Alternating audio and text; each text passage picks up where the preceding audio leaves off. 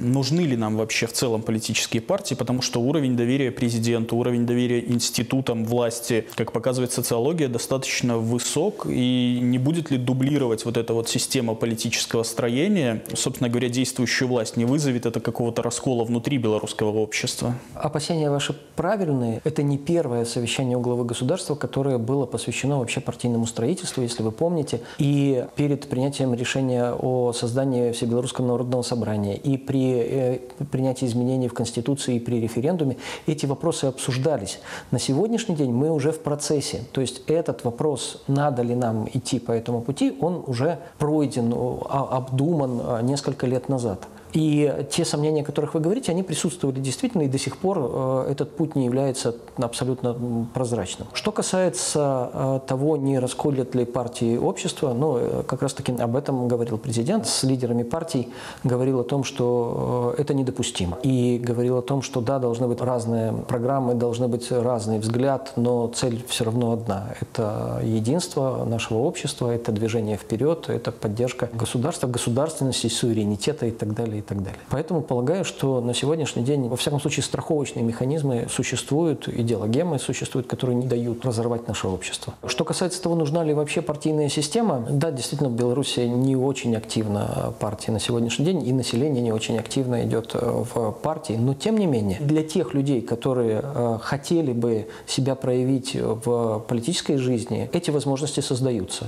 и, и это хорошо. Покажет ли себя э, партии как движущая сила или как основная сила э, политической, э, политическое топливо, если хотите, в будущем, это вопрос времени. У главы государства неоднократно звучала мысль о том, что он хочет, чтобы это шло от жизни.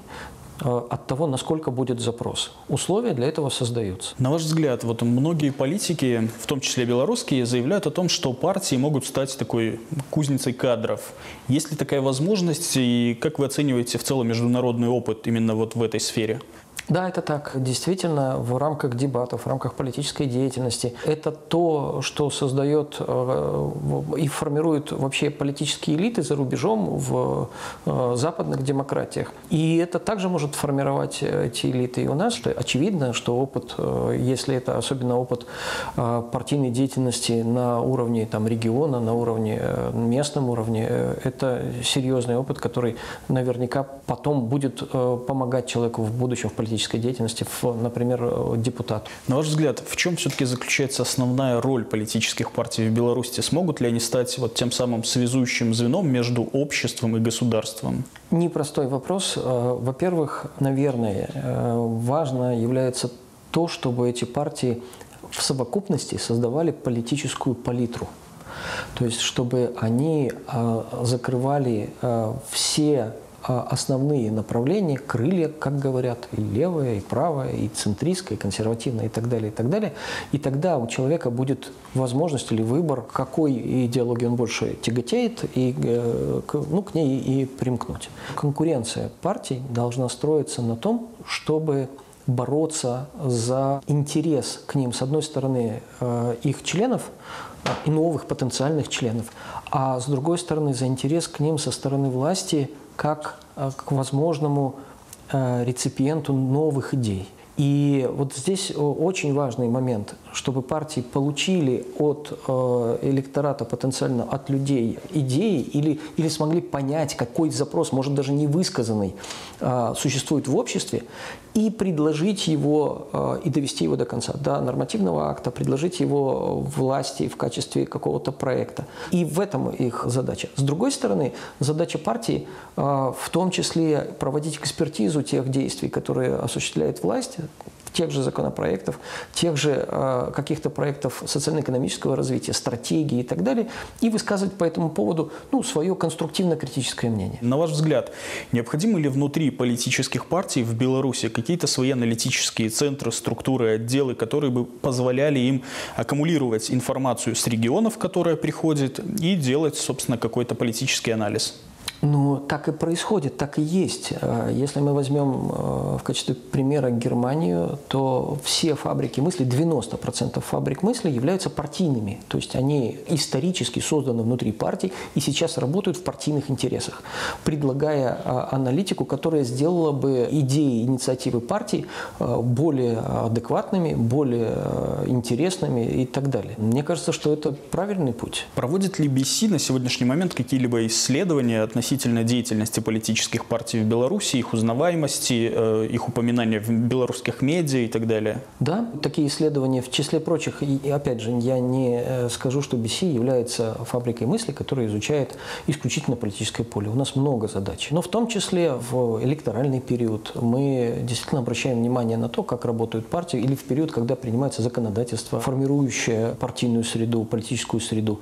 Мы действительно изучаем, как работают партии. Глава государства особо акцентировал внимание лидеров политических партий на то, что парламент, скорее всего, будет сталкиваться с гораздо более серьезными вызовами, и его новые полномочия обязывают более щепетильно относиться, скажем так, к исполнению своих должностных обязанностей, к оправданию того доверия, которое окажут белорусы каждому из будущих парламентариев. Что вы думаете по этому поводу? Мы все-таки э, прошли э, значительный период трансформации, в том числе законодательной, и у нас более рельефно и четко э, просматривается распределение наших ветвей власти. Политический штаб, экономический штаб, законотворческий штаб. И, конечно, депутатам нового созыва придется работать именно в этих условиях, то есть где их полномочия более четко определены, где они уже не будут хвататься за все действия, которые в том числе им и не свойственны. Конечно, им надо будет продолжить те традиции, которые уже сейчас заложены, а они э, и темп, который сейчас набран этим созывом, он не маленький. И в рамках межпарламентского сотрудничества оно очень значительно, и оно выкристаллизовалось уже как отдельное направление. То есть им придется это продолжать. И в рамках медийной активности, и в рамках тех принципиальных позиций, которые сейчас депутатами отстаиваются. То есть им темп никак нельзя снизить будет, а придется и наращивать. Вот, по сути дела, с чем они столкнутся, конечно, депутаты всегда были э, проводниками воли Э, народа, волей своих избирателей. Но на сегодняшний день не они одни.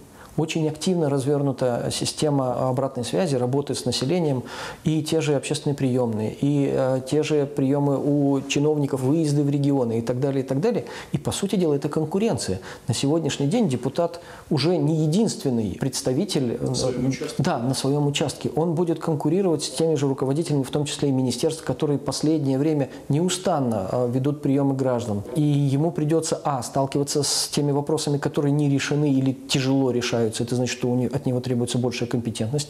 И, э, б, э, он, опять же, будет сталкиваться с тем, что ему надо будет самому смотреть не только через э, приемы, но и самому смотреть на, опять же, невысказанные запросы, на то, что происходит у него на участке и вообще в стране. Очень интересный угол зрения именно на деятельность будущих парламентариев. Я вот с этой стороны не рассматривал его. Спасибо большое за ваше мнение. Спасибо.